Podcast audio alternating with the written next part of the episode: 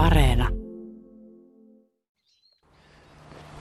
Luulet sä, että kivi istuskeli tässä talon seinustalla ja katseli tonne? No mä luulen, että on istuskellut. Tässä on itse olen usein tähän aina tullut istuskelemaan ja katsellut tätä Palojoen peltoaukeamaa ja, ja tuota, ajatellut, että kyllähän kivikin on tässä istunut ja sitten kun kiven huonehan oli tuolla ylimmässä tai tuossa toisessa kerroksessa tuo ikkuna, josta avautui tämä sama näkymä, niin varmaan on, että meidän kansalliskirjailijamme on katsellut tätä maisemaa tässä monet kerrat. Tähän aukeaa niin kuin lännen suuntaan. Etelä on tuolla ja aurinko on tällä hetkellä vasta nousussa, niin tähän on paistanut siis ilta-aurinko. Tämä on nimenomaan ilta-aurinko, että, että tähän tulee, niin ilta-aurinko paistaa mitä parhaimmin koko ajan tähän ja, ja sitten se painuu tonne. Että, että tämä on todellakin tämmöinen ilta-auringolle avautuva talonpääty. Ja se on merkki siitä, että tässä on ilman muuta niin kuin istuskeltu ja tuumailtu päivän kulkua. Tästä on pari kilometriä matkaa Vuolteenmäkeen, mikä näkyy tuolla puiden takana. Täällä on aika hieno ruska ja sitten Haukkaankallio, mikä on näiden punaisten talojen takana tuossa enemmän etelän suuntaan. Luuletko, että kivi on vierailu niillä paikoilla? Ilman muuta. Ja, ja Kivihän mainitsi omassa tuotannossaan esimerkiksi Vuolteenmäki oli yksi tämän lapsuuden ajan äärirajoja. Ja, ja sitten Haukkaankallio, joka näkyy tuossa nätisti, niin ilman muuta se on ollut hänen mielipaikkansa. Ja täytyy muistaa, että kylähän on levittäytynyt myöskin sitten ennen kuin se isojaan aikana hajautui hieman muualle, niin tässä lähellä. Että tämä on ollut kylän keskustaa. Ja toinen seikka tietysti, jota, jota ei, ei nyt enää tässä näe, niin tässä on ollut pieniä mökkejä jonkin verran tämän tien varressa tuollakin puolella. Että tuota, tämä kiven synnyinkoti on ollut keskellä kylää. Ja siinä oli komea manharikattoinen talo, jota nyt paraikaa korjataan uudelleen vihreä traktori on tuolla pellolla kyntöpuuhissa ja siis vanhoja rakennuksia on vielä ja isoja vanhoja puita, mutta kuinka kohan paljon tämä maisema on muuttunut kiven ajasta? onko tämä pelto ollut tällainen tässä? Onko kivi katsonut siis hyvin samaa maisemaa kuin me nyt? No mä luulen, että tämä ei, ei tämä näin aukeama tietenkään on ollut ja, ja tämän pellon nimi on ristipelto. Se näkyy eräässä kiven teoksessakin tuolta pikkuinen puro ja, ja niin edelleen, johon tulee tämmöinen risti, että et luultavasti, ja, ja Vantaa virtailee sitten tuossa, olisiko tästä 400-500 metriä sinne, niin siellä ta- taustalla, että, että kyllä tässä puita on enemmän ollut, mutta kyllä tämä peltoaukeama on, on kiven aikana kyllä ollut näkyvissä. Ja vielä noissa jos vanhimmissa valokuvissa, joita on, niin näky, näkyy esimerkiksi tuossa samat, samoja peltoja kynnetty ja niinhän siellä nytkin samassa Traktori työssä. tekee töitä. Tosi vähän uudella tekniikalla kuitenkin. Kyllä, kyllä.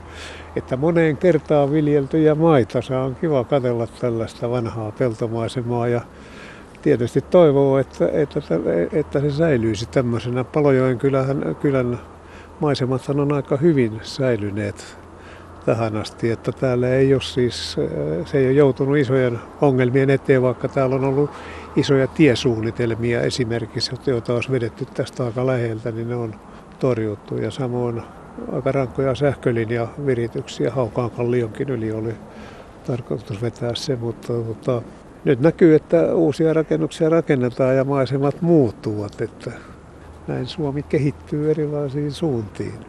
Me ollaan siis Kiven lapsuuden kodin pihalla.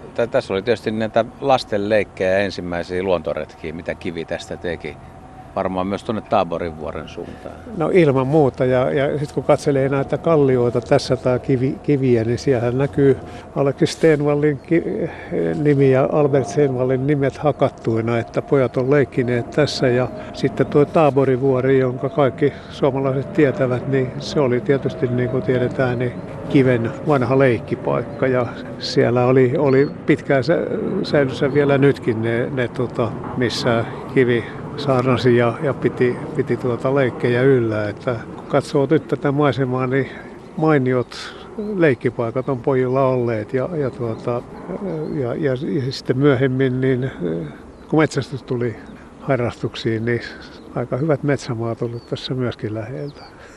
Niin mihinkään päin kivi tästä on lähtenyt metsästysretkelle? Onko tässä jotain paikkoja? Niin siitä ei ole tarkemmin, mutta jokainen, joka on itse näitä asioita harrastanut, niin, niin tietysti aina arvelee minne mennyt. Mä luulen, että tästä on ollut helppo lähteä tuonne Vuolteenmäen suuntaan.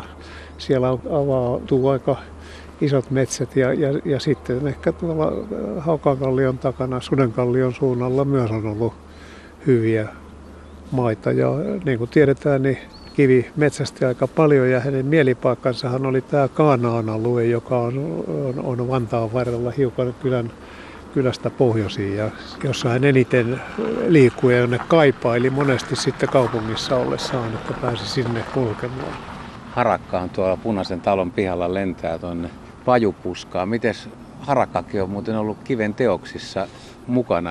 Mitä sanot kiven linnuista? No linnu, se, sehän on aika mielenkiintoista, että kivien teoksissa on oliko se nyt 37 vai 39 lintulajia mainittu, joka osoittaa vaan siis sen, että kivi tunsi linnut tarkasti ensinnäkin ja, ja toinen seikka, että hän käytti niitä teoksessaan sitten hyväksi, että ne linnut elää kiven teoksissa ja jännittävää on, että siellä on siis suosituin lintu taitaa olla huuhkaja joka sitten on liikkunut näillä, näillä, näillä alueilla ja, ja pesinyt tietysti aika lähituntumassa jopa tuolla Haukkaa-kallion rinteellä. Ainakin aikoinaan oli, oli pesä siellä hyllyllä. Kyllä, hieno, hieno, hieno löytö silloin no 40 vuotta sitten siitä, siitä tota, hyllyltä. Ja tota, onhan huuhkaja täällä tietysti myöhemminkin liikkunut vieläkin, ettei ei se, mutta että se oli kiven suosikkilintu. Sitten siellä oli teeri ja metso ja kurki, mitkä oli aika suosittu. Kurki oli myöskin, joo. Siitä oli ja, joo, ne, ne, ja sitten näitä metsälintuja, tietysti teeri, metso ja ne liittyy tietysti metsästykseen, mutta että sitten oli näitä harvinaisempia lintuja, lintuja myöskin. Suokukko taisi olla, mutta lehtokurppa ei ollut kos, koskaan, mutta mikä voisi olla tämmöisessä ympäristössä kuitenkin. Se voisi kuvitella, että olisi. No. Joo, on jännä, että että ei, ei ollut lehtokurppaa. Että tuota, mutta ne, ne, ne listat, mistä, mitä äh, kiven, kiven teokset on tehty, niin ne osoittaa vaan siis silloisia lintulajeja ja, ja muuta. Että muistaakseni rastaat on aika äh, harvinaisia. Niin, kyllä. heikosti ollut. Joo, että se, onko se merkki siitä, että rastaita ei niin paljon ollut kuin nykyisin, tai sitten ne ei ole kiinnostaneet, kiinnostaneet kiveä, mutta että että kyllähän se, siis nämä metsälinnut esimerkiksi, ja siinä on kiinnostava pieni yksityiskohta on riakko tietysti, joka, joka e-, esiintyy ja jota kivi myöskin metsästi, joka nykyisin jota ei nykyään esiinny. ollenkaan, mutta silloin nälkävuosien aikana siuntiossa ollessaan, niin ellen väärin muista, niin kivi ampuu useita, useita, muutaman kymmenen riakkoa sinä syksynä ja tuota, se on osoitus vaan, että tämä harvinainen lintu oli silloin aika yleinen ja täällä metsästäjien kohteena. Ja tietysti pyy ja metso ja teeri olivat sellaisia. No, kivi kuvasi metsää ja metsän eläimiä. Yksi laji, mikä tulee mieleen, mikä on aika useasti esiintyy, on mäyrä. Voiko sanoa, että mäyrä oli kiven lempi isäkäs? No musta tuntuu, että mäyrä oli, oli semmoinen, johon kivi, josta kivi kirjoittelee mukavasti ja luulen, että hän on tarkkaillut sen elämää myöskin. Ja nyt kun itse olen katsellut Palojoen elämää monta, muutama vuosikymmenen jo, niin määrä on liikkunut täällä ja se on aika jännä, jännä otus havaita sitten. Että tota, mä ymmärrän hyvin. Ja tähän liittyy ehkä se to, toinen seikka, jos eläimistä puhutaan, niin kiven lämmin suhde kotieläimiin Kivi kirjoittaa niistä paljon ja, ja, ja pitää niistä ja niillä on kivoja nimiä, jotka, jotka hän on, käyttönimet, joita hän on ottanut. Että, että siis kun hän tarkkailee kylän ja talon elämää, niin, niin siihen kytkeytyy aina nämä kotieläimet. Että se on musta kiva piirre, varsinkin nyt kun koirat ja muut on kotieläiminä entistä suositumpia. Niin suosittelen kaikille koiran ystäville kiven teoksia tässäkin mielessä. Hankit muuten silloin aikoinaan tuon kesämökin täältä pelkästään tämän kiven synnyinkodin takia? No, mulla oli sellainen tilanne, että mä olin, aloitin nämä suomen kielen ja kirjallisuuden ja kansanperinteen opinnot innostuneena ja, ja kiveä tietysti tota, luin inno, innokkaasti ja jo kouluaikana tartuin siihen, että tiesin miehen kirjojen sisällön ja innon. Se oli yhtenä syynä, mutta toinen syy oli sitten se, että mä olin tottunut aina keväisin kuuntelemaan teeren kujerusta, että se oli jäänyt sillä lailla sellainen, siitä oli semmoinen, ei nyt sanota addiktio, mutta hiukan siihen viittaava, että keväällä piti päästä kuuntelemaan teeren kujerusta. Ja mä muistan silloin, nyt puhutaan 60-luvun alkuvuosista, niin ajelin joskus tänne ja, ja, ja täällä oli silloin nimenomaan tuo Vuolteenmäen takana teeriporukka. Ja mä kävin kuuntelemassa siellä, että se herkisti siis nuoren nuoren kansanperinteen opiskelijan niin kuin mieltä suuresti. Ja siitä innostuin tietysti sitten, että mä sain sen kiven maisemissa tätä teidän kujerosta kuunnella ja kiinnosti tietysti kovasti kiven elämää, että mä kuuluin vielä siihen polveen.